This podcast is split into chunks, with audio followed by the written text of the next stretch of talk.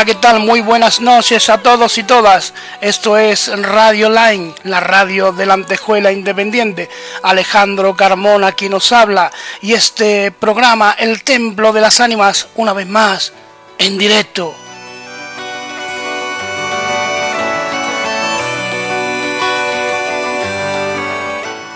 Y una vez más, abrazamos a nuestros hermanos de Latinoamérica a través de radios de corrientes, fermusica.com.ar para Argentina, Venezuela y hoy se unen, un abrazo muy grande para ellos, nuestros hermanos desde México.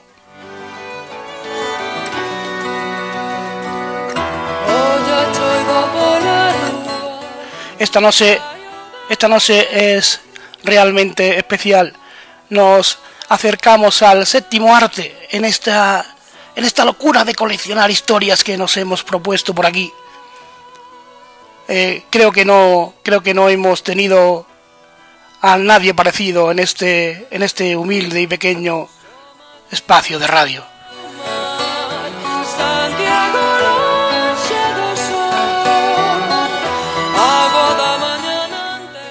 Nos gusta la, la, gente, la gente que persigue sus sueños, que lucha por conseguirlos, que no se rinde ante nada.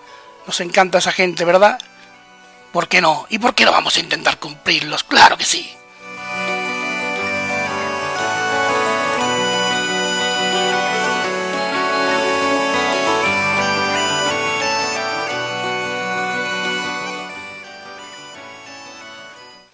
Y desde la comunidad de Madrid nos llega una mujer joven con un talento increíble.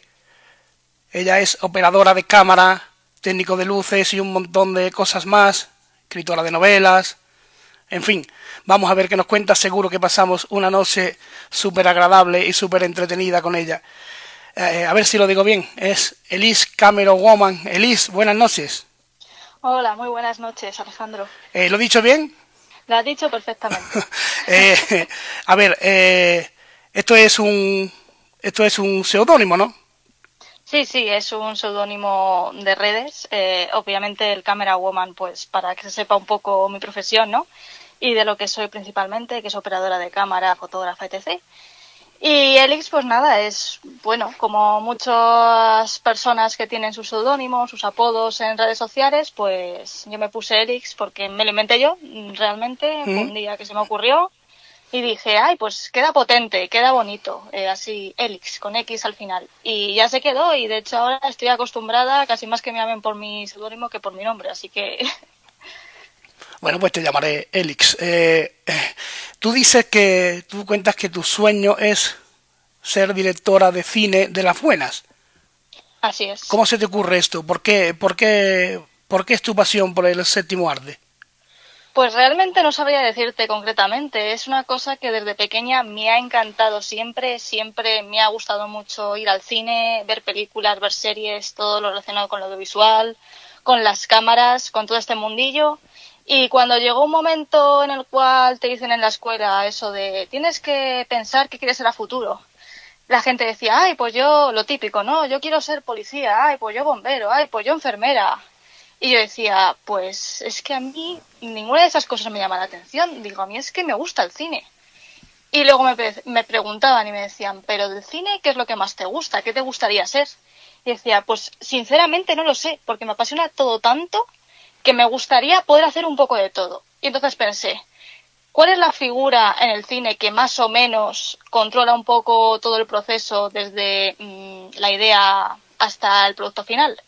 La directora o director de cine. Uh -huh. Pues eso es lo que quiero ser. O sea, directamente. Fue así y dije, allá que voy, además también tuvo mucha influencia el hecho de que un primo mío estudiara producción audiovisual. Es como que ya me dije, ah, pues si hay cursos sobre ello y todo este mundillo, ya me empecé a investigar, empecé a, a buscar cosillas del estilo y dije, para adelante, eh, a ver lo que sale. Has, has, has comenzado a probar cosas, estás yo sé que estás preparando un cortometraje que ahora hablaremos, es estar detrás de la cámara es como tú pensabas. Sí, o sea, no sé, es una cosa totalmente diferente. Eh, estar de la cámara, detrás de la cámara es eh, aportar tu perspectiva del mundo, ¿no? que creo que cada persona tiene una perspectiva diferente, no todo el mundo ve lo mismo, aunque tengamos la misma visión, por así decirlo. Eh, hay gente que se fija más en unas cosas, gente que le gusta más otras. Y es aportar, pues, como digo yo, apuntar, a, apuntar, no, perdón, a, eh, decir, eh, pues yo qué sé, eh, si yo veo este paisaje y lo veo por como si fuera una fotografía, por ejemplo, ¿por qué no mostrárselo al mundo? ¿Por qué no mostrar mi visión del mundo, mi visión fotográfica o mi visión plano a plano del mundo? Y, y bueno, pues eso, o sea, no sé, me gustó mucho desde siempre. Yo me acuerdo de pequeña que mi madre siempre también le ha gustado mucho la fotografía, las cámaras y demás. Y, siempre era como que le decía, ay, déjame a mí hacer fotos, déjame hacer fotos, porque es que es algo que me viene, lo que te digo, me viene desde siempre. No sabría decirte en qué momento justo empezó a gustarme. Yo creo que es algo que, que bueno, simplemente he crecido y sigo creciendo y sigo con ese sueño. Eh, ¿Qué tipo de cine es tu preferido? Eh, equipo de cine en cuestión. No, no, no, ¿qué tipo de cine? ¿Qué, ah, qué, género? Tipo, a ver, mm, veo un poco de todo, ¿vale? No, no me centro en uno. Es verdad que me gusta mucho eh, el género musical, ¿vale? Porque también es como junta, como digo yo, el cine musical junta dos de las cosas que más me gustan, que es el cine y la música, porque la música también me encanta. Y creo que la vida sin música pues sería totalmente diferente y no sé, sería muy sosa, ¿no? Y todo esto, pues, es una mezcla en las películas de bailes, que también me gustan mucho los bailes, eh, las canciones. Y por eso quizás el musical, pero también me gusta mucho el cine de acción. Eh, me encanta el cine de acción. De comedia también, depende del tipo de comedia. Pero, por ejemplo, yo soy muy fan de la comedia de los hermanos Mars. Eh, También me, me gusta muchísimo ese tipo de comedia, esa ironía, ¿no? Y, y, bueno, sí, fantasía, quizás es lo que más veo, pero ya te, ya te digo, veo un poco de todo. Igual me veo una película de miedo, que me veo una película de drama, que, de ciencia ficción. Un poco lo que, lo que me dé por ver. Eh, ahora creo que trabajas como técnico de, de, iluminación, ¿no? En un musical, ¿no?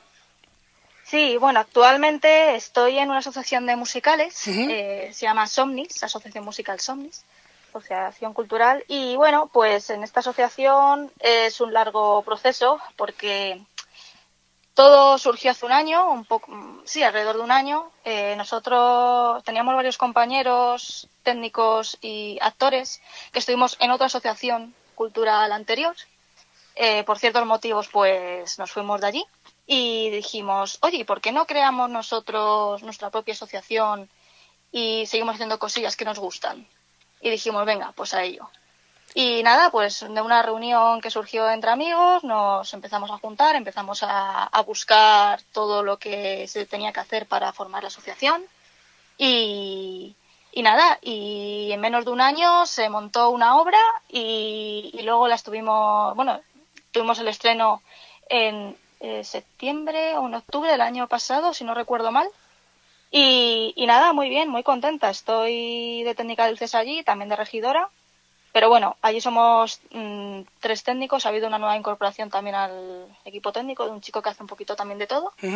y, nada, ahí estamos. Eh, muy bien, muy contentos además, porque está teniendo una gran acogida eh, la, función que estamos haciendo. De hecho, nos presentamos a un certamen de teatro aficionado en Alcalá de Henares y tuvimos la suerte de llevarnos tres premios.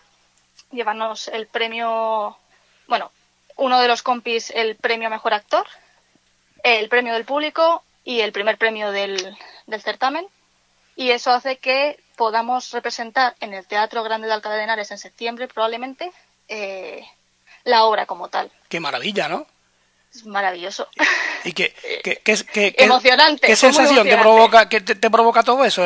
¿Ganar? ¿Que, que ahora vaya, vayáis a estar en un gran pues, teatro?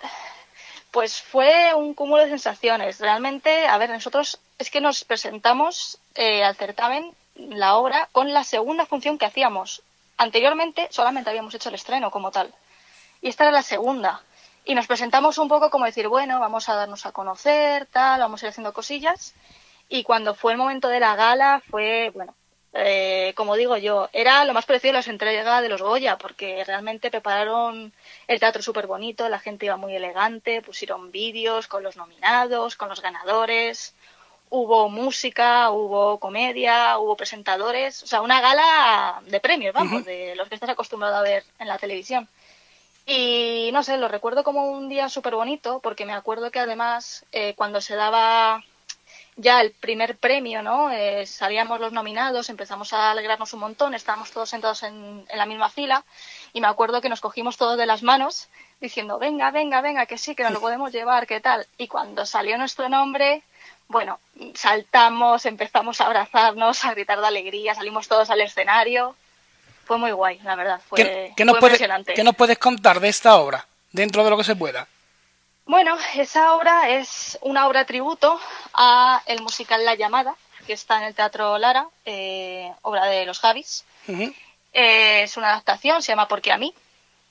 Y, bueno, eh, solamente puedo decir que, que te lo vas a pasar muy bien si vas a verla, que la gente sale muy contenta, dice que le gusta muchísimo.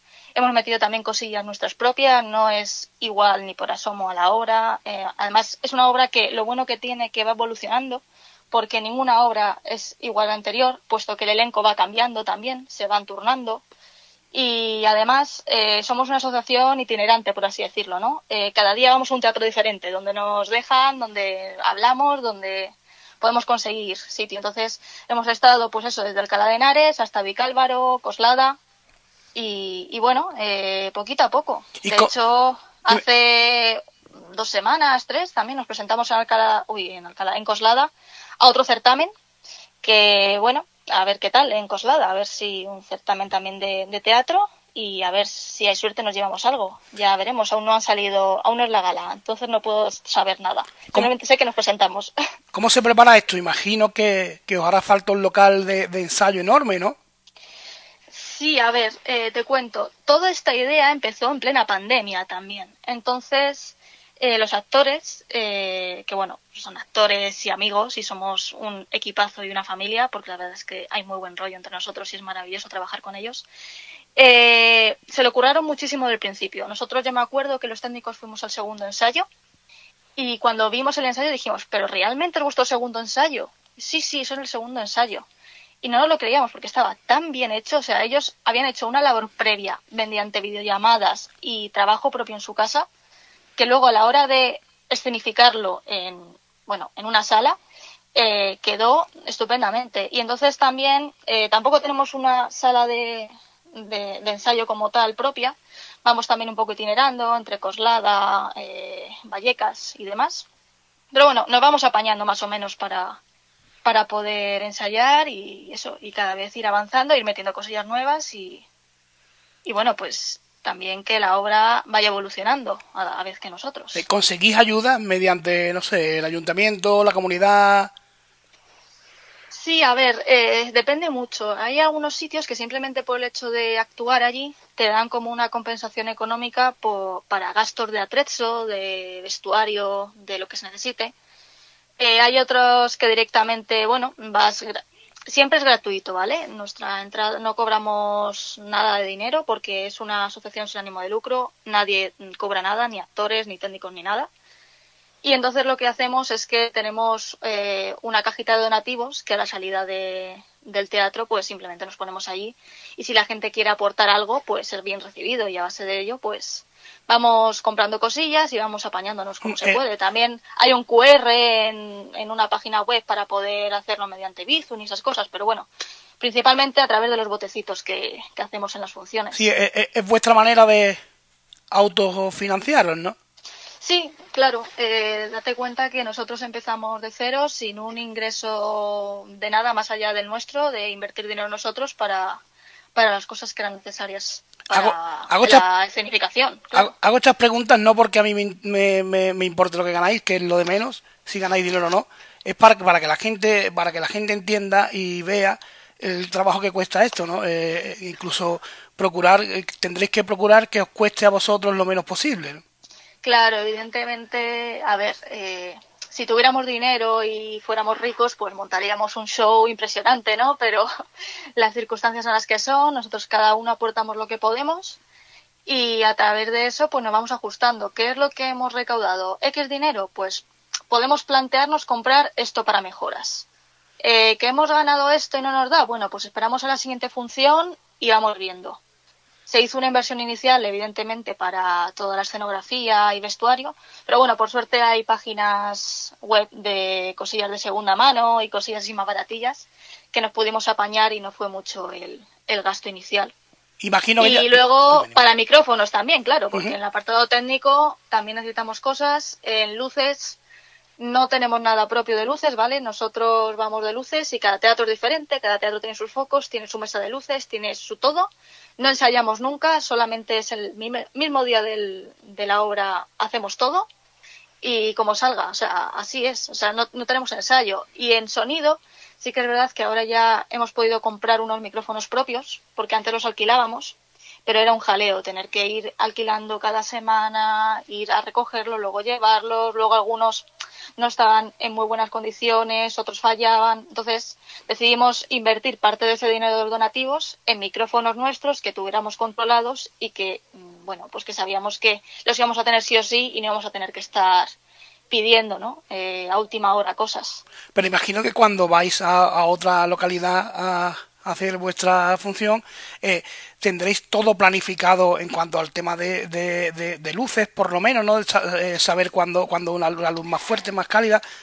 Sí, claro, a ver, mira, yo te explico. Eh, bueno, somos ahora cuatro técnicos, como te he dicho, porque ha habido una nueva incorporación. en principio éramos un compi mío y yo de luces, luego otro compi de sonido y luego el chico este nuevo que ha venido, que bueno, ayuda un poquito con todo, con luces, con sonido, con regiduría. Y básicamente en luces lo que mi compañero y yo pedimos es un, un esquema, ¿no? De, para que la gente lo entienda, de los focos que hay, los focos que funcionan, qué tipos de focos son, porque luego cada foco mm, es diferente. O sea, hay algunos que son para una función específica, hay otros que son menos potentes, hay otros que son más potentes, dependiendo también de dónde se sitúen en la sala. Entonces pedimos el esquema pedimos como un, una lista con cosas técnicas que tiene el teatro en general y en base a ello pues hacemos nuestra escaleta de luces y, y, bueno, pues eso, en cada sitio normalmente es una escaleta diferente, porque es lo que te digo, mm, cada sitio es diferente, tenemos unos focos diferentes, situados diferentes, la mesa es diferente, todo es diferente. Imagino que... Pues nos apañamos como podemos. Claro, imagino que, que, que, vuestra llegada, eh, llegaréis el mismo día, eh, será estresante hasta que cuando termináis terminaréis reventados, ¿no?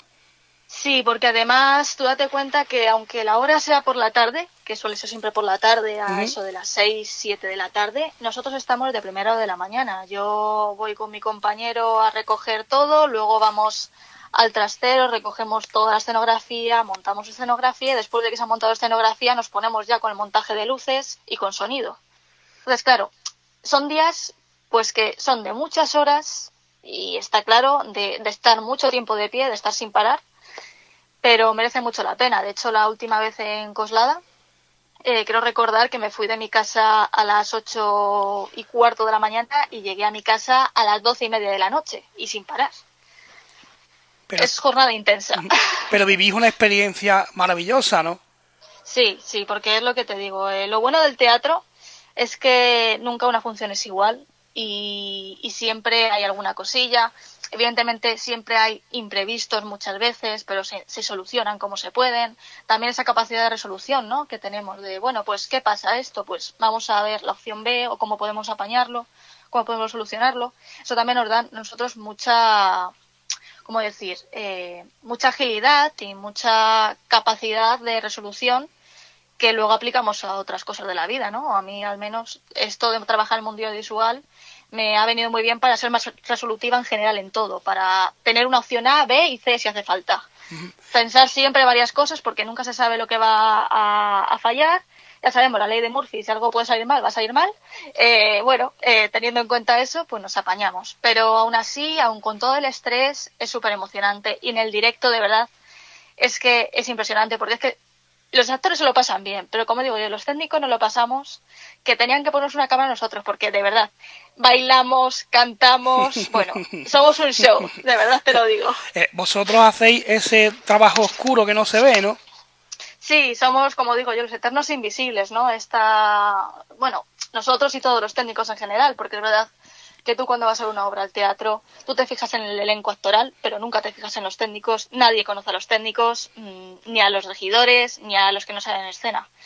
Bueno, eh, sabiendo eso, pues es lo que hay, ¿no? Eh, también por suerte, a ver, nuestros compañeros son maravillosos y siempre al final de cada función nos dan las gracias y nos, eh, nos señalan para que la gente nos vea y nos aplauda y demás. Entonces, bueno. Esto es una cadena. es una cadena que tiene que girar. Si no gira la cadena. Claro, claro. Evidentemente, o sea, todos nos retroalimentamos de todo. Los actores se retroalimentan de nosotros, nosotros los actores. Y, es así, porque como digo yo, está muy bien, está genial que actúes bien, está genial que bailes bien, que cantes bien, porque de verdad, es que es un show verlos, ¿eh? De verdad. No porque sea mi obra, pero es que de verdad, es que tenéis que ir a verla, porque es que es maravilloso, es que la gente canta genial baila genial y es que se le ocurran un montón. Pero como digo yo, aunque te lo ocurres un montón, si tú llegas al teatro y ni se te escucha, ni se te ve, mala cosa. Evidentemente. a mí me, encantan de, los musicales, eh, el juego de voces, ¿no? Eh, meter, la, meter las segundas, los, los, coros, todo, todo eso tiene tiene un trabajazo eh, impresionante, pero, pero claro, todo, todo es una concatenación, ¿no? Si, si el equipo de, de, sonido falla, se va todo al, al carajo hablando muy pronto. Y si las luces no son, las no son las adecuadas, pues eh, esto, es una, esto es una obra completa de mucha gente que, donde trabaja todo el mundo, no solamente los actores. Imagino que esto no será el único proyecto que tenéis en mente, ¿no? Bueno, ahora mismo estamos más a, tope con este, ¿no? Porque es verdad que además nos han salido bastantes más funciones de las que pensábamos que nos iban a salir realmente, al ser una asociación nueva que nadie nos conocía. Y gracias a la gente hemos tenido mucho cariño y mucha promoción y demás. Y bueno, eh, de momento estamos con, con esta obra centrados, pero sí que es verdad que estamos pensando en hacer algo diferente, ¿no? Eh, no puedo contar mucho más porque no quiero hacer spoilers ni que luego mis compañeros se enfaden conmigo por revelar cosas. Pero bueno, estamos en proceso de otras cosas que ya se irán anunciando cuando, cuando estén. Y eso, y principalmente con la, con la función estar ahora también te cuenta que nosotros empezamos siendo seis, siete personas escasas entre técnicos y, y actores. Entonces tampoco podíamos hacer un musical muy grande porque no teníamos gente eh, y bueno, mm, poco a poco se han ido incorporando gente nueva porque hicieron un casting y demás. Y cuando se hagan proyectos nuevos, pues se volverá a abrir esa, esa veda, ¿no? Para gente que quiera venir a audicionar para, para estar en la asociación. Mm, oh, eh. Pero sí, es una concatenación, realmente. Si no funciona, aunque una cosa funcione, si no funcionan los demás. Pero bueno, como te digo, hay muy buen rollo eh, y entre todos nos ayudamos. Si hay cualquier problema, yo, bueno, yo hablo por mí, pero en general todos los técnicos ayudamos en todo. Es decir, aunque yo no sea de sonido específicamente, si tengo que ayudar con sonido, ayudo. Si eh, el técnico de sonido tiene que ayudarme, me ayuda. Y, bueno, bueno, voy a aprovechar de decir los nombres, ya que nunca Por supuesto, venga, claro, ¿no? Todo tuyo. Pues claro, pues vamos a decirlo. Bueno, yo, mi nombre es Anaís, ¿vale? eh, mi compi de, de, sonido es Agus. Eh, mi compi de luces es Adri. Y luego la nueva incorporación que hace un poquito de todo, pues se llama Alex. Y bueno, pues eso, ahí si vais también os podréis ver, porque además tenemos las camisetas que ponen Asociación Cultural Somnis y, tenemos, estamos, como, como decir, eh, con la promoción, ¿no? Y estamos, se nos ve, o sea, se ve que somos nosotros realmente. y nada, y darle muchas gracias a ellos también, porque la verdad es que es un gusto trabajar con ellos. Yo no les conocía hasta la anterior asociación donde estuvimos, pese a que estudiamos en el mismo sitio eh, iban un curso diferente al mío y, maravilloso, la verdad. No me puedo quejar en absoluto mm, de nada porque son un encanto y nos llevamos súper bien y nos lo pasamos muy bien. Eh, las personas creativas nunca dejáis de inventar, ¿no? Sí, bueno, eso dicen, ¿no? Eh, yo hablo por mí porque yo no sé las demás personas, ¿no? Pero sí que es verdad que yo me considero creativa en general y lo que te digo, igual que hago de técnica de luces, hago de regidora, porque me gusta también ser regidora. Pero es que si me tengo que poner a ser incluso un personaje secundario, me pongo, ¿sabes? O sea, es que ya es una cosa que es como, no me importa tampoco. Eh, pues no sé, muchas cosas. Creatividad es que el arte es muy grande. Eh, puedes expandir tu creatividad dibujando, eh, puedes expandir tu creatividad escribiendo, haciendo guiones, haciendo cortometrajes, haciendo mil obras audiovisuales haciendo música, no sé, es muy amplio el mundo. A, eso iba, tú también escribes novelas, ¿no? Sí, bueno, a ver, novelas, novelas, a ver, escribo en mis ratos libres, eh, pero es que el problema es que en mis ratos libres quiero hacer muchas cosas y luego no me da tiempo a hacer todas. Es el problema principal. pero, pero sí, a ver, me gusta escribir, también desde pequeña me ha gustado mucho y tengo en Wattpad, en la plataforma esta donde se escribe un poco para que pueda ver todo el mundo y leer sin más. Tengo ahí una novela también que se llama eh, The Secret to be a Vampire, que bueno, eh, estoy escribiendo la segunda parte, aún no la tengo publicada, esta es solo la primera. Y luego, sobre todo lo que escribo son relatos cortos y cosillas así internas mías, alguna poesía por ahí. este año me he animado a escribir algún poema, esas cosillas. ¿De qué va, esta, de, qué va esta novela? Cuéntame más. Bueno, pues a ver, el título dice mucho, eh, es de vampiros, no te voy a mentir. No, no, es, que, es, que me, es que me encanta el género vampírico. Para mí, pues a mí que me encanta el misterio, el, el, vampiro, no sé cómo lo verás tú, el vampiro para mí es el icono mm, del terror, ¿no? Sí, sí, no, y es que a mí también, o sea, a mí mi figura, por así decirlo, sobrenatural favorita es el vampiro, y todo el mundo que me conoce lo sabe. O sea, mí, dame novelas, dame dibujos, dame fotografías, dame todo de vampiros, porque a mí me encanta todo lo que sea el mundo de vampiros, ¿no? Y quizás por esto, pues quise hacer la novela sobre ello, porque era algo que siempre me ha gustado y algo que quería mostrar. Y bueno, eh, la sinopsis así un poco por encima es básicamente pues una chica adolescente que de repente empieza a tener como alucinaciones con una persona y, bueno, eh, empieza esa persona cuando se presenta en su vida finalmente y da la cara, pues le cambia la vida por completo. Eh, todo lo que pensaba saber hasta ese momento eh, ya no era igual. O sea, todo había cambiado y, y ella no era consciente de ello. Y de hecho yo creo que a lo largo de la novela le cuesta como mucho darse cuenta de que ha cambiado en muchos aspectos, ¿no? Entonces, bueno, pues eso es como un proceso, ¿no? De cómo un ser humano, ¿no? Eh, más allá de lo que sabe de los vampiros, que ve, pues eso, que ha leído, que ha visto en la televisión, igual los vampiros no son tal cual lo pintan, esas cosas, ¿no? Eso es lo que quiere dar un poco el juego, ¿no? Eh, no es un crepúsculo ni nada por el estilo, eh, ¿vale? Te iba a preguntar, eh, pero, ¿está más enfocada en los tiempos modernos o te remontas a siglos atrás? Sí, no, no, es, está en la época actual, ¿vale? la novela es en la época actual y de hecho hago referencias a canciones y a canciones actuales y, a cosas que, vamos, de, bueno, actual, de cuando empecé a escribirlo, ¿no? Que hace ya unos años, pero sí, básicamente. Lo que pasa que sí que es verdad que en la segunda parte que estoy escribiendo estoy metiendo un poquito más de historia en base a algunos personajes. Entonces, bueno, eh, es verdad que la primera parte eh, quizás eh, es un poquito más lenta de desarrollo porque quiero explicar todo bien, pero la segunda le estoy intentando meter más caña y más acción, ¿vale? Entonces, a ver qué tal. También te digo, es una novela que escribí hace un montón. En su momento la leyeron bastante personas, se le gustó. Pero como la he dejado ahí parada, pues ya es como que se ha quedado un poco en el olvido. Entonces espero que con la segunda parte, cuando la vaya publicando, pues animen a leer la primera. Y la segunda, de hecho, como te he comentado, empecé hace años a escribirla y se nota mucho también mi proceso de escritura, de cómo escribía antes a cómo escribo ahora. Entonces tuve que reescribirla a tiempos actuales y con otras expresiones que, bueno, pues al final vas aprendiendo escribiendo, al igual que con todo, ¿no? Eh, la cámara, la cámara impone respeto. Pues depende de las personas. Yo te, a mí no me impone ningún respeto. O sea, a mí, como digo yo, eh, es un poco, esto suena un poco friki, ¿vale? Pero el momento Oliver y Benji, ¿vale? La serie en la cual está Oliver con el balón y le dice, pero no te asusta el balón o algo así. Dice, no, no, mm. es que el balón es mi amigo, el balón forma parte de mí.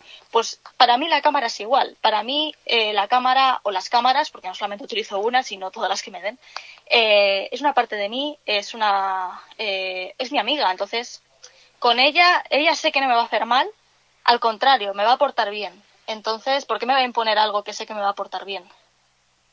También te digo, depende, claro, no es lo mismo estar detrás de la cámara que delante. Esto es como todo. Yo he grabado varias cosillas y es verdad que hay gente que le dice, Ay, es que me impone mucho la cámara porque no está acostumbrado a estar delante de un objetivo. Y hasta que se va acostumbrando un poquillo, pues le cuesta, ¿no? Pero, pero bueno, es como lo que te digo, es acostumbrarse. Yo también he estado delante de la cámara porque al final, a ver, eh, lo bueno o malo de ser tan creativa como dices tú es que al final hay cosas que necesitas gente para hacer, ¿no? Eh, sobre todo cortometrajes y cosas audiovisuales. Entonces ya ha habido muchas cosas que no he tenido, no he contado con prácticamente nadie o he contado con gente que a última hora me ha fallado, porque también he tenido un poquito de mala suerte en general con los actores y actrices que han venido. Entonces al final me ha tocado a mí salir también delante de la cámara. Eh, con lo cual, pues también sé lo que es estar delante de una cámara y estar actuando. De hecho, por ese mismo motivo estudié un año de interpretación y, fui muy clara. Sí, sí, no, es que fui muy clara. Además, me preguntó el profesor el primer día, ¿y tú por qué estudias interpretación? Y yo le dije, pues mira, por algo muy sencillo. Yo quiero ser directora de cine y creo que para poder dirigir bien a los actores tengo que meterme primero en la piel de ellos y saber métodos para poder actuar y poderles ayudar. Si yo no lo sé, no puedo pedirles que hagan X si yo no sé si necesita un proceso súper largo para ello. Entonces, esa comprensión desde el punto de vista actoral, ¿no? Pues así la tenía y tenía pues mis métodos y luego ahora, eh, de hecho en el corto este que, ahora, bueno, supongo que hablaremos ahora un ratillo, pues en el corto este estoy intentando aplicar, ¿no? Eh, cosas que yo aprendí en interpretación para ayudar un poco a los actores y actrices a, a preparar su personaje. ¿Qué se le pide a un actor? ¿Qué ha sido lo más rocambolesco que te han dicho que te prepares? No, tampoco mucho, porque yo estuve solo un año estudiando, entonces yo, a ver, eran básicamente improvisaciones, no era, o era un texto muy pequeñito, entonces como mucho te decían, pues ahora tienes eh, que gritar y enfadarte, pero enfadarte muchísimo. Y bueno, pues dependiendo de la persona, hay personas que son más sencillas de enfadarse y otras que no. En mi caso, tengo mucha paciencia y, hasta que me enfado me cuesta. Eso sí, cuando me enfado, cuidado.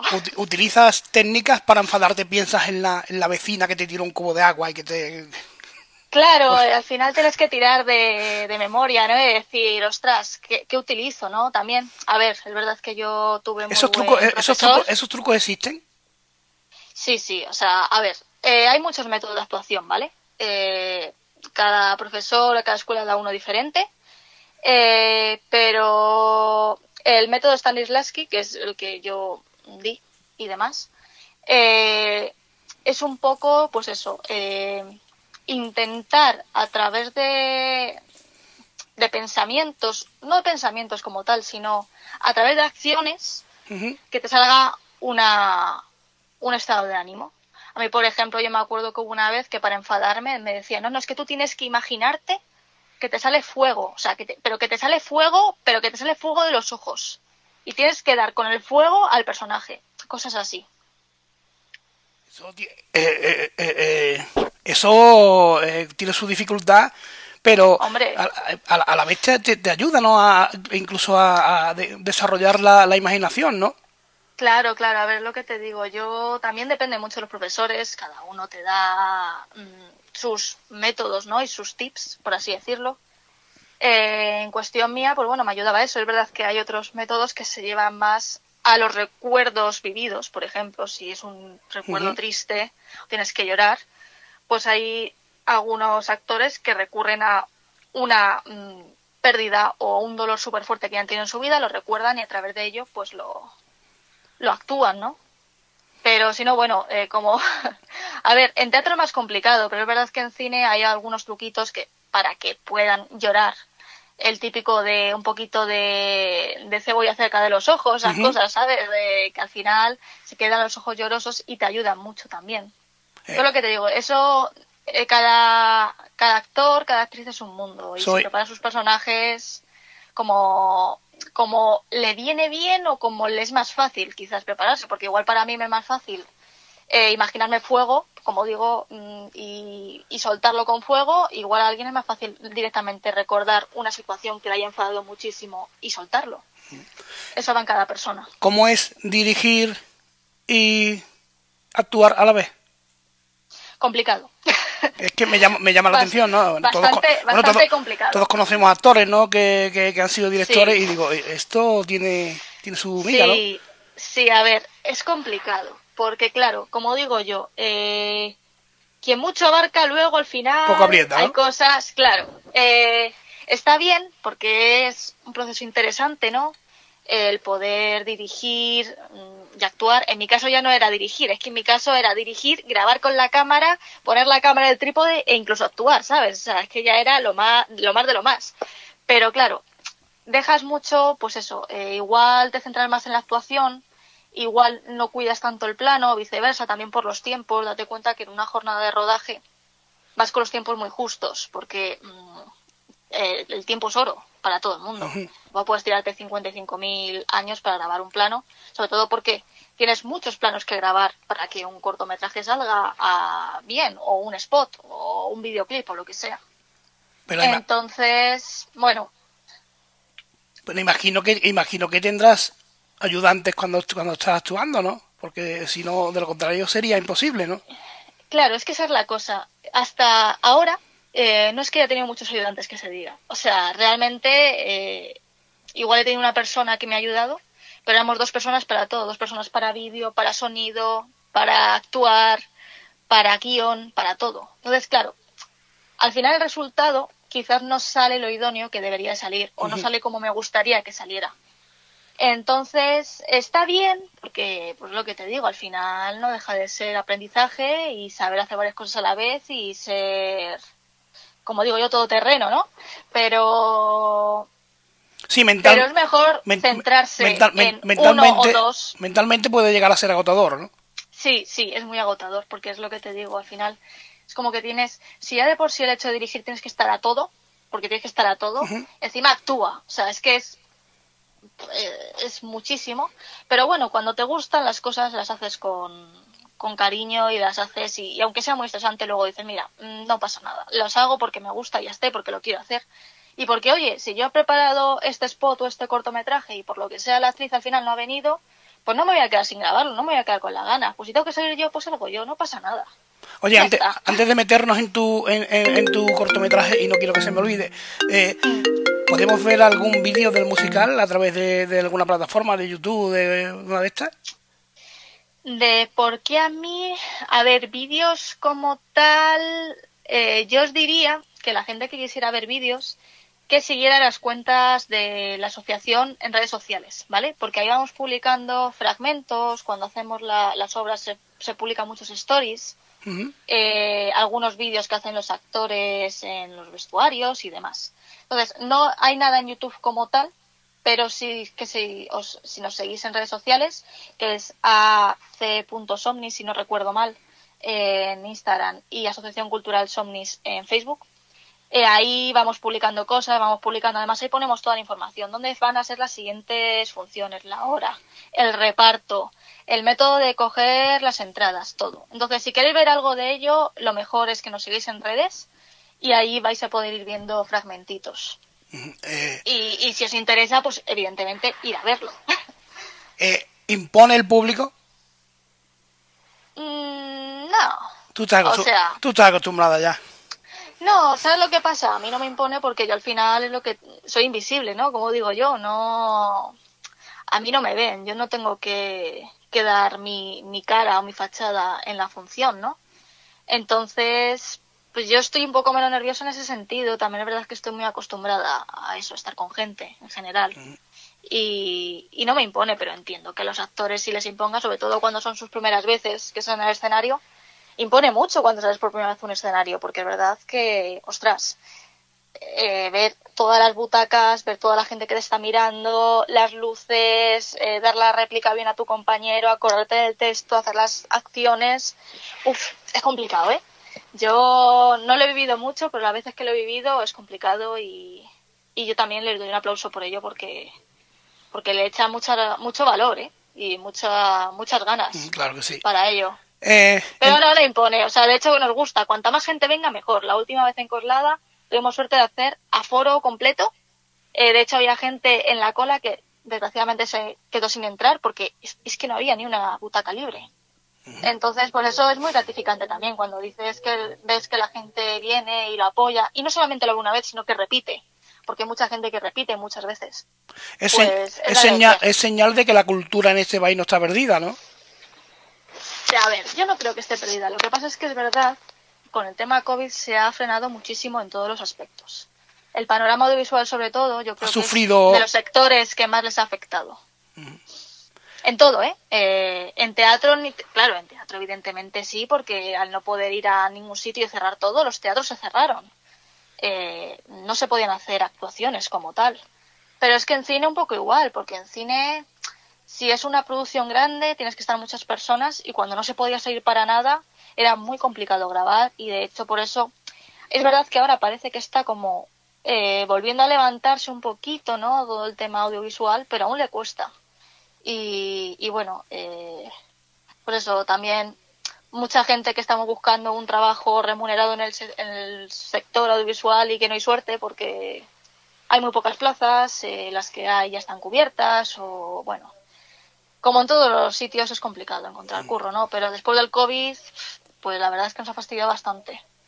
Pero bueno, sí, poco a poco va, va resurgiendo todo y yo además, aparte de ir a hacer las funciones de teatro, a mí me gusta mucho ver teatro e ir a ver los espectáculos de teatro. Y yo sí que veo que la gente se anima a ir y que ya está volviendo a coger el ritmo de, pues eso, de ir a un concierto, de ir a, al cine, de ir a una exposición. No sé, la cultura al final eh, también es muy amplia, hay muchos ámbitos y, yo creo que, es algo que es verdad que no se potencia demasiado, por desgracia, pero que es algo muy gratificante si te gusta. Ahí se trataría de, en mi opinión, acercarla más a la gente, todavía más. Ponerlo un poquito más fácil en algunas ocasiones que... Claro, quizás, pues eso, con tema ayudas, por ejemplo. Una cosa que hay muy buena en Madrid, por ejemplo, es que hay un bono joven para teatro, ¿vale? Se llama Jovo y este bono, eh, si tienes menos de 26 años, te permite ir gratis a ciertas obras de teatro en ciertos centros concretos. Entonces está muy bien porque eso ayuda mucho a que, pues eso, chicos más jóvenes que están estudiando o no tienen un trabajo fijo o tienen un trabajo a media jornada que tampoco pueden dar mucho que decir sus, sus ahorros, pues se animen a ir y verlo, ¿no? Y eso es una muy buena opción, la verdad. La pena es que solo será hasta los 26. ¿Cuál es la media, cuál, es la media de edad de, vuestro elenco? Pues mira, eh, media de edad, pues te diría que 25, 26. Muy joven, ¿no? Sí, porque a ver, eh, aún de momento ninguno tiene los 30, ¿vale? O sea, estamos todos en edades comprendidas entre 19 18, 18, 19 y 20 algo. Entonces, hay algunos que sí, que tienen 28 años o 29, eh, otros que son, más jovencitos, tienen 19 años. Pero eso es, eso es formidable porque la gente joven sois las que tienen que las que tenéis que tirar de, de, todo esto si no estamos perdidos. Eso es eso la verdad es que me encanta que la gente que, la gente joven os atreváis a aprender. Eh, nos metemos en tu nos metemos en el cortometraje que estás lo, que, lo, que, pasa es que te he hecho todas estas preguntas por, saber, por, por, la curiosidad, porque soy un completo ignorante de este tema. Y perdóname si me he extendido demasiado en, esto, en estos términos de cómo se hace, cómo se prepara, porque no tengo ni idea y quería que me lo contaras. ¿sabes? Eh, nada, sí, sí, yo entiendo que cuando no estás dentro, ¿no? Es muy difícil de saber. De hecho, hay mucha gente que. Yo realmente digo eso, pues, oye, pues soy técnica de luces, o soy cámara. Ah, pero ¿qué hace realmente? O sea, realmente la gente no tiene el conocimiento. de lo pues por eso es lo que es lo que yo pretendía esta noche que me contaras todo eso. Mm. Eh, que, que, la verdad que a mí me tienes embobado, me, me, parece una, una, clase magistral, vamos. Eh, bueno, podría estar horas hablando, porque lo que te digo, hay como muchos ámbitos. Si nos metemos en el teatro, si nos metemos luego en el cine, si nos metemos. Bueno. Es que el, teatro tiene magia, aparte que no tiene nada que ver con el, con el cine, pero tiene sí, es totalmente diferente. Además, en teatro lo que te digo, si actuando hay algo que no sale o que no te da réplica o que mm, tienes que coger un abrigo, por ejemplo, y resulta que el abrigo no está, pues tienes que improvisar, no puedes parar la obra y decir, ¡hala! Aquí paro porque esto no está donde está. Claro, claro, claro. O sea, tienes que seguir para adelante, tienes que improvisar. Y muchas veces tienes que tirar de improvisación para ayudar también a tus compañeros, porque es verdad que, a ver, los nervios nos pueden pasar malas jugadas a todos, o momentos, pues incluso que hay actores, actrices que hacen la función cuando están enfermos que están con fiebre, están que no tienen sus plenas facultades bien, entonces claro, trabajar con ellos, si no tienes unos compañeros que cuando se te olvide un poco el pie eh, se queden en silencio, queda muy raro, porque si te quedas en silencio un poco no se nota, pero el público enseguida en cuanto se queda un poquito más en silencio dice, uy, aquí ha pasado algo. Y eso no puede ser. Imagino que aunque tengan las cosas llevadas hasta el mínimo detalle, eh, en un momento dado se te puede ir la cabeza y, no acordarte del texto que te toca. Eh, somos humanos. somos humanos y luego depende también. Hay obras mucho, muy largas, hay personajes que hablan muchísimo, tienen muchísimo texto y se te puede ir la cabeza. O sea, yo, yo si yo tengo que actuar en un teatro y tengo un monólogo, pues, y es un monólogo de 10 minutos, pues, madre mía, de hecho, una cosa que me sorprendió muchísimo, eh, hace, ¿cuándo fue? Hace, fue este año, creo, en enero. Fui a ver a Blanca Portillo en el Teatro Español, que hizo una obra de una hora y cuarenta y cinco minutos solamente hablando ella. Era todo hablando ella, no había más actores. Era solo ella haciendo la obra magistral. O sea, simplemente mm, una, una, capacidad de, de, concentración enorme, ¿no? Impresionante. O sea, yo lo pensaba, yo decía, ¿cómo es capaz de acordarse de todo? De, de jugar también, además, eh, no era solo un monólogo, decir, ah, es que te he suelto la charla ya está. No, no, es que hacía personajes y se metía en los personajes. Es que, de verdad, yo salí de ahí impresionada y de hecho, bueno, salí, estaba a foro completo y cuando luego a los dos días volví a pasar por el teatro no había ya localidades disponibles para ningún día porque se había vendido todo. Bueno, que, que en, España tenemos actores impresionantes que no le damos quizá el valor. Yo ya, ya creo que ya sí se le está dando, pero yo yo ahora ahora mismo se me viene así a la cabeza, no sé, José Coronado, me, me parece, ahora sobre todo ahora de mayor, bueno, de mayor, entiéndeme. Eh, sí, ya más, maduro, ¿no? Más adulto, más maduro, ¿no? Eh, hace, hace unos papeles increíbles, hace un trabajo impresionante y, quizás no le damos el valor que, que, tiene, ¿no? Sí, totalmente. Y al final, a ver, esto igual me matan un poco, ¿no? Pero el mundo visual es un poco injusto también muchas veces, ¿vale? Hay gente que no actúa tan bien, eh, pero simplemente por tener amigos mm, sí, o será como en todo, claro. O ser eh, familiar de no sé quién, pues mm, le dan muchas más oportunidades y es súper famoso. Y una persona que actúa genial, que se lo ha currado un montón, no tiene oportunidades porque no ha tenido suerte, porque no tiene un padrino, no tiene una madrina, no.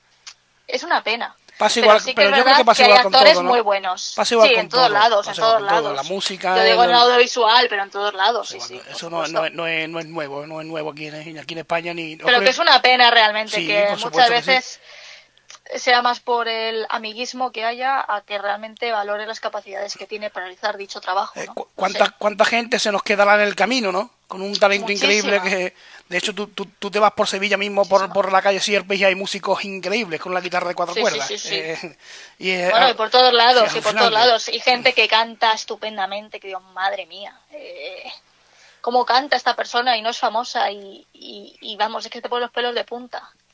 Entonces, bueno, también es verdad, una cosa hay que decir, que hay actores que aunque empiecen más jóvenes y sean un poquito más por la moda o porque es más guapeto o lo que sea, es verdad que hay actores que se ve que luego siguen trabajando y que luego van evolucionando y ya empiezan a hacer o ya han hecho algunos trabajos que ya dices, ostras, cuidado, que esta no es la misma persona que empezó a actuar. O sea, se ve que no se ha quedado ahí simplemente porque tal, sino él ha querido aprender y ha seguido adelante. Un ejemplo eh, que yo quiero decir, Mario Casas, por ejemplo. Mario Casas, Mario Casas al principio, sinceramente, a mí no me parecía que actuara bien. Igual la gente piensa que sí, pero a mí no me parecía que actuara bien. Quizás puede ser, no sé cómo lo verás tú, porque ahora, al ser, digamos, reconocido, famoso, él puede escoger esos papeles que mejor puede se le ser, pero yo creo que ya no es que escoja sus papeles, es que realmente el dinero que pueda ganar con un rodaje, en vez de invertirlo en otra cosa, igual lo invierte en interpretación, en talleres, en aprendizaje. Y eso al final se nota, que no lo sé porque no le conozco ni, ni nada, ni, ni, ni soy fangirl ni nada de él, ¿eh? Simplemente he dicho ese ejemplo como por el primero que se me ha ido a la cabeza. Pero es verdad que yo le he visto últimamente en algunos papeles que he dicho, ostras, qué cambio ha dado. Y luego hay gente que es que tiene un don natural. O sea, hay gente que desde pequeño dices, ostras, es que tiene un don y, ya está, ¿sabes? Es que no, no hay de otra. Hay un, actor, por ejemplo, que a mí me gusta muchísimo, que tampoco es tan tan conocido, que se llama Patrick Criado, que salió en Águila Roja, eh, que yo sepa, la primera vez que actuó, y ahora está haciendo unos papelazos importantes, pero porque él es muy buen actor, desde siempre. ¿Sabes? Hay gente que tiene talento. Y hay gente, pues bueno, que se queda estancada o se queda, pues eso, ah, bueno, pues me dan este papel y, y ya está, como sé que lo tengo seguro, ni me complico. Y hay gente que aunque le den ese papel dicen, oye, pues mira, pues voy a intentar mejorar. Pero yo creo que al final todo eso se nota, ¿eh? Y al final, a la hora de eso, de, de ser galardonados o de tener posibilidad en un futuro más, más lejano, ¿no? A otras producciones, se nota la gente que sí que se ha implicado en ello. Que nos vamos por los cerros de Úbeda. Nos metemos en tu cortometraje. ¿Qué, cómo se llama esto? ¿Qué estás preparando? ¿Qué estás haciendo? ¿Qué estás creando? Bueno, pues mira, eh, estoy haciendo un cortometraje ahora mismo eh, que se llama eh, El monstruo en mi salón, ¿vale? la idea mm, fue muy simple, surgió por una conversación que tuve con un chico que nos seguíamos en Twitter mutuamente y él, también se dedicaba al mundo audiovisual y, y, bueno, pues estuvimos hablando y dijo, oye, pues me apetece hacer algún proyecto así y tal.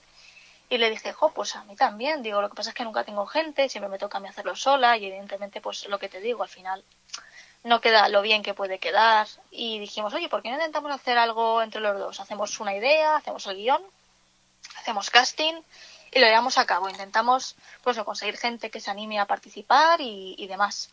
Y dije, venga, pues para adelante. Y bueno, pues así surgió. De repente surgió una idea, eh, escribió el guion eh, dije, ah, pues me gusta, vamos a llevarlo a cabo. Eh, y nos dividimos las, las tareas, ¿no? Eh, la mayor parte del guion técnico la hice yo, aunque luego fue añadiendo cositas. en cuestión casting lo hicimos un poco entre los dos también, publicamos un casting online para gente que, que quisiera participar. Nos sorprendió, o al menos a mí me sorprendió, que tanta gente quisiera actuar, porque otras veces cuando yo he publicado algún casting he sido bastante ignorada o la gente nos ha comprometido demasiado. Y me sorprendió mucho que, porque había muchísimo nivel en todas las actuaciones. Y de hecho nos costó mucho decidir el casting final, porque había muchísimo nivel y no sabías cuál elegir, porque decías, es que son ¿cómo, buenísimos. ¿Cómo se escoge esto? ¿Cómo, cómo, cómo te crea la duda decir, eh, a lo mejor estoy dejando pasar a, alguien que, que, tiene un potencial enorme? Eh, eh, claro, a ver, es un poco, a ver, al final eh, de todos, porque a ver, nosotros lo hicimos online, eh, no fue un casting presencial, la gente nos mandaba sus fotografías, sus videobooks y demás, y en base a ello pues íbamos juzgando, ¿no? Por lo que nos habían mandado. Y luego teníamos eh, pues como, mm, ponte, unos siete mm, personas, que eran las que más nos gustaban, pero no, eran, no son siete personas en el corto en total, entonces había que reducir. Y fuimos tirando pues por descarte, decir, mira, eh, para este papel concreto, quizás por esta actuación que me ha mandado veo más a esta chica en este papel. Pero realmente eh, elegimos tres actorazos, que cuando lo veáis va a ser la leche, pero, pero hay gente que también mm, nos gustó muchísimo y de hecho, eh, que no dejamos, o sea, nosotros eh, es algo que tenemos en cuenta y que como se han preocupado en mandarnos sus vídeos sin participar, la idea es seguir haciendo cosillas, ¿no? Entonces, esas personas que quizás no pudieron entrar a este proyecto final... Entran en otro, ¿no? Efectivamente, o sea, de hecho nosotros hablamos con ellos, decimos, oye, mira, para este proyecto concreto el perfil es más ajustado a otra persona, pero si te parece bien, nos guardamos tu contacto y en futuros proyectos que tengamos, pues contactamos contigo si quieres participar y demás. Entonces, bueno, eh, espero poder hacer más proyectos y poder darle más oportunidad a la gente y evidentemente también gente que está trabajando en este proyecto, pues también, claro, por supuesto. Eh, eh, un poco de todo. El monstruo en mi salón. Esto me suena a mí a crítica social, ¿no?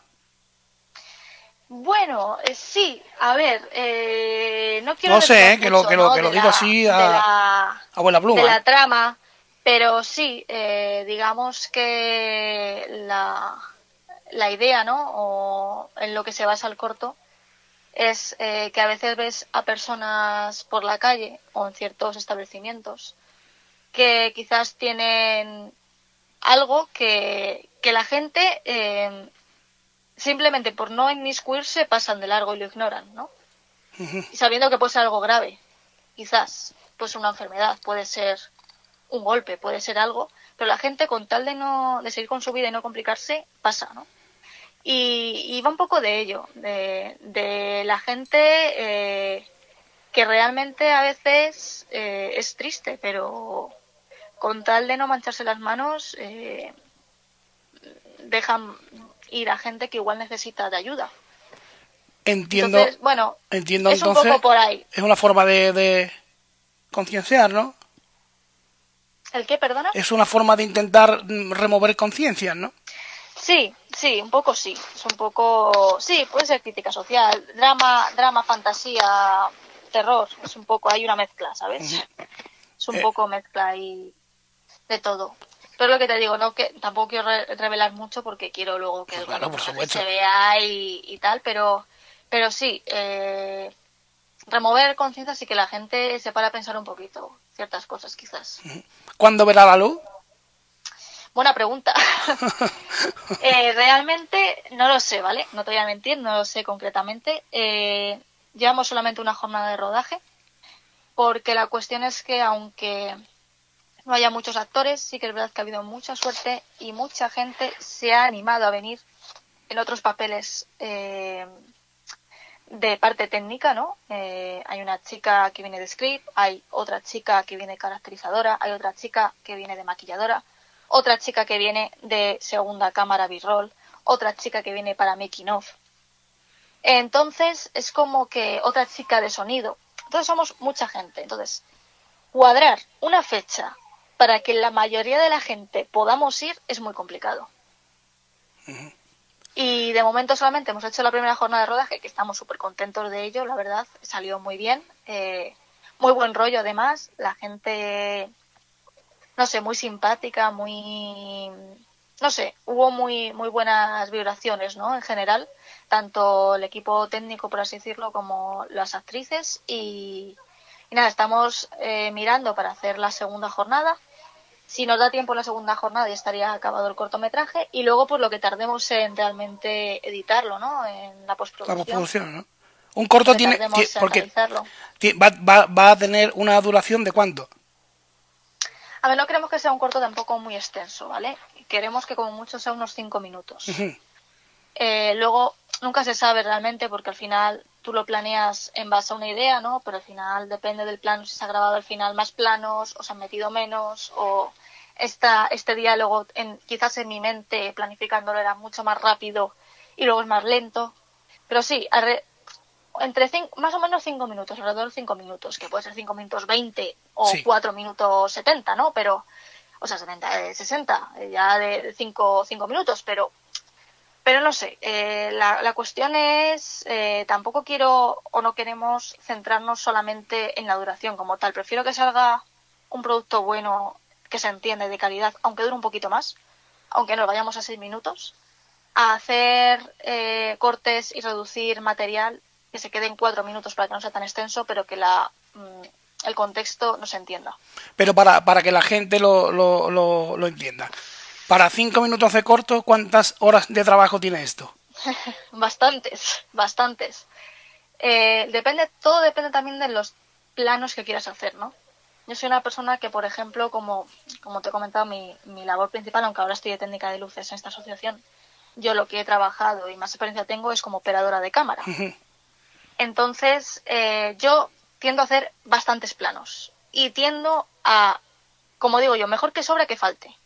Prefiero hacer más planos, aunque luego no se metan todos en el cortometraje, pero saber que voy a tener un corto dinámico, hacer menos planos y que el espectador se aburra viendo la pantalla porque dura un plano dos minutos, ¿sabes? Entonces, claro, cuanto más planos metes, más horas de grabación son, porque más preparación tiene.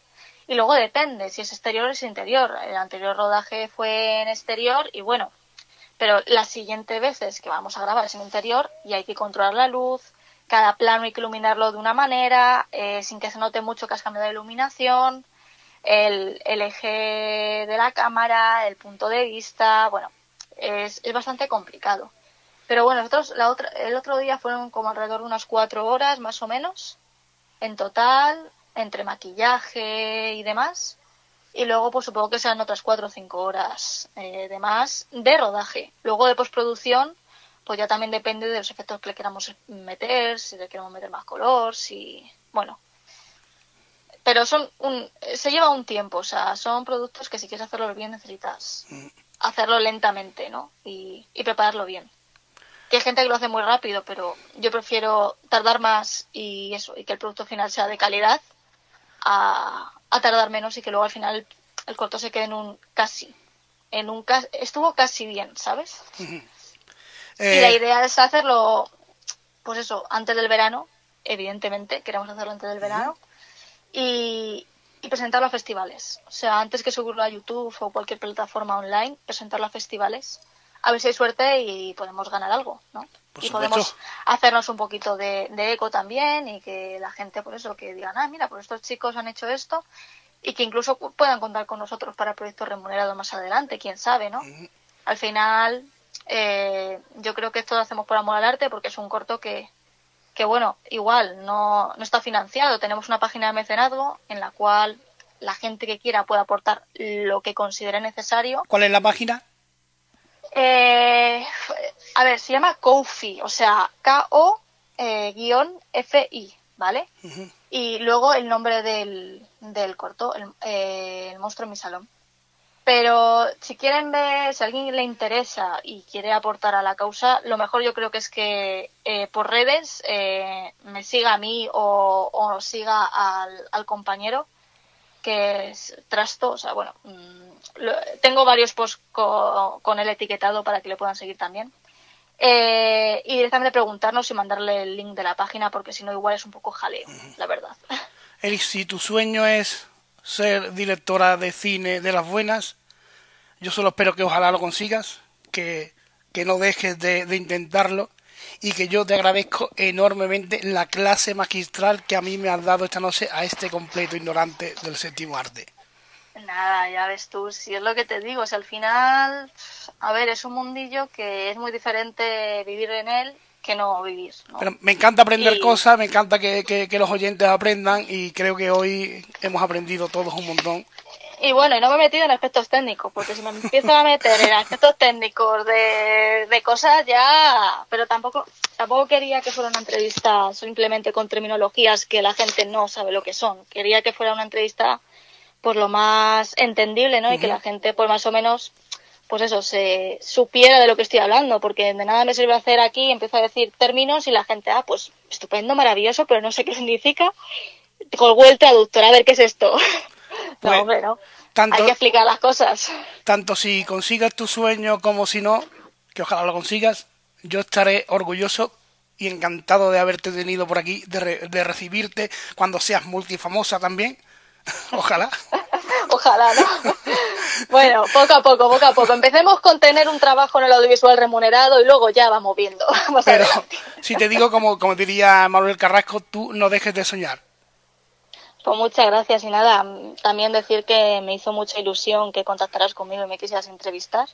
Así que, por la primera entrevista que tengo así mm, propia, ¿no? Y no sé, eh, me, me, hizo mucha ilusión también, ¿no? Que alguien dijera, oye, mira, pues me interesa lo que esta chica tiene que contar. Que al fin y al cabo, como digo yo, aún no soy nadie, no me conoce prácticamente nadie, ¿no? Y me conocen mis amigos y la gente con la que trabajo. Pero no soy nadie que digas, ah, esta chica, sí, ah, claro, Anaí, sí, claro, esta chica, no.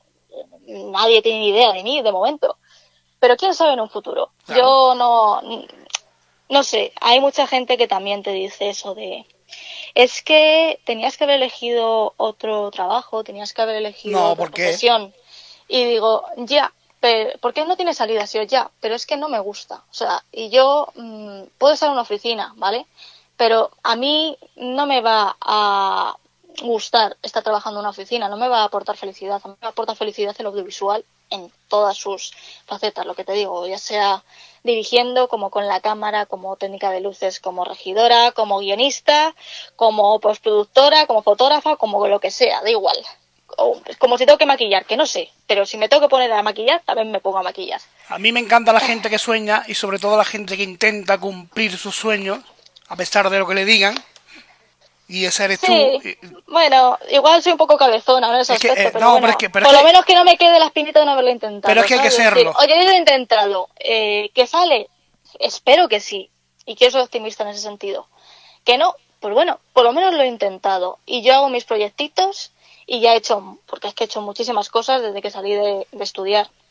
He grabado de todo, he grabado desde eventos hasta conciertos, hasta eh, spots, hasta videoclips, eh, cortometrajes, conferencias, eh, bueno, en fin, eh, reportajes, de todo. O sea, yo creo que ya he grabado casi, casi, casi de todo. Bueno, y lo que, te, queda, y lo que te queda, seguro. Y lo que me queda, y lo que me queda. Y espero que sea mucho y mejor, cada vez más.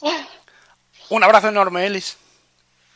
Nada, un placer estar aquí y, y, nada, pues, pues espero que te haya parecido también interesante y que no haya hablado demasiado, que a veces me pongo a hablar y, y se me va la... a, mí me eh. a mí me ha encantado, me lo he pasado bien eh, yo espero que tú hayas disfrutado, que es de lo que se trata. Yo mucho, sí, sí. Igual algunas veces me, me traba un poco, porque cuando tengo como tantas cosas en la cabeza me trabo un poco, pero bueno, espero que se me haya entendido en general. Un abrazo enorme. Nada, un abrazo a ti y de nuevo muchísimas gracias por haberme invitado. Buenas noches, gracias a ti. Buenas noches. Bueno, amigos y amigas, pues hasta aquí el interesantísimo programa de hoy, ¿no? Hay que ver la, la, juventud, las ganas, la ilusión. Esto, esto me, la verdad que esto me llena de vida. Ver a gente tan joven luchar y luchar y luchar y no rendirse. Pues oye, hay que seguir intentándolo. Esto es lo que nos queda. Y lo que hemos aprendido, que yo no, tenía ni, ni la más remota idea de, este tema y hoy puedo, puedo decir con orgullo que he tenido aquí, a una persona impresionante y que con la que he aprendido un montón de cosas que yo desconocía totalmente. Y espero que vosotros también hayáis disfrutado. Y esto es lo que vale la pena, amigos y amigas. Aprender, aprender, aprender y no dejar de aprender. Porque la vida, ¿qué sería de la vida sin sueños, sin intentar cumplirlos y sin el aprendizaje? Un abrazo enorme. Nos vemos pronto. Hasta la próxima. ¡Fuerza!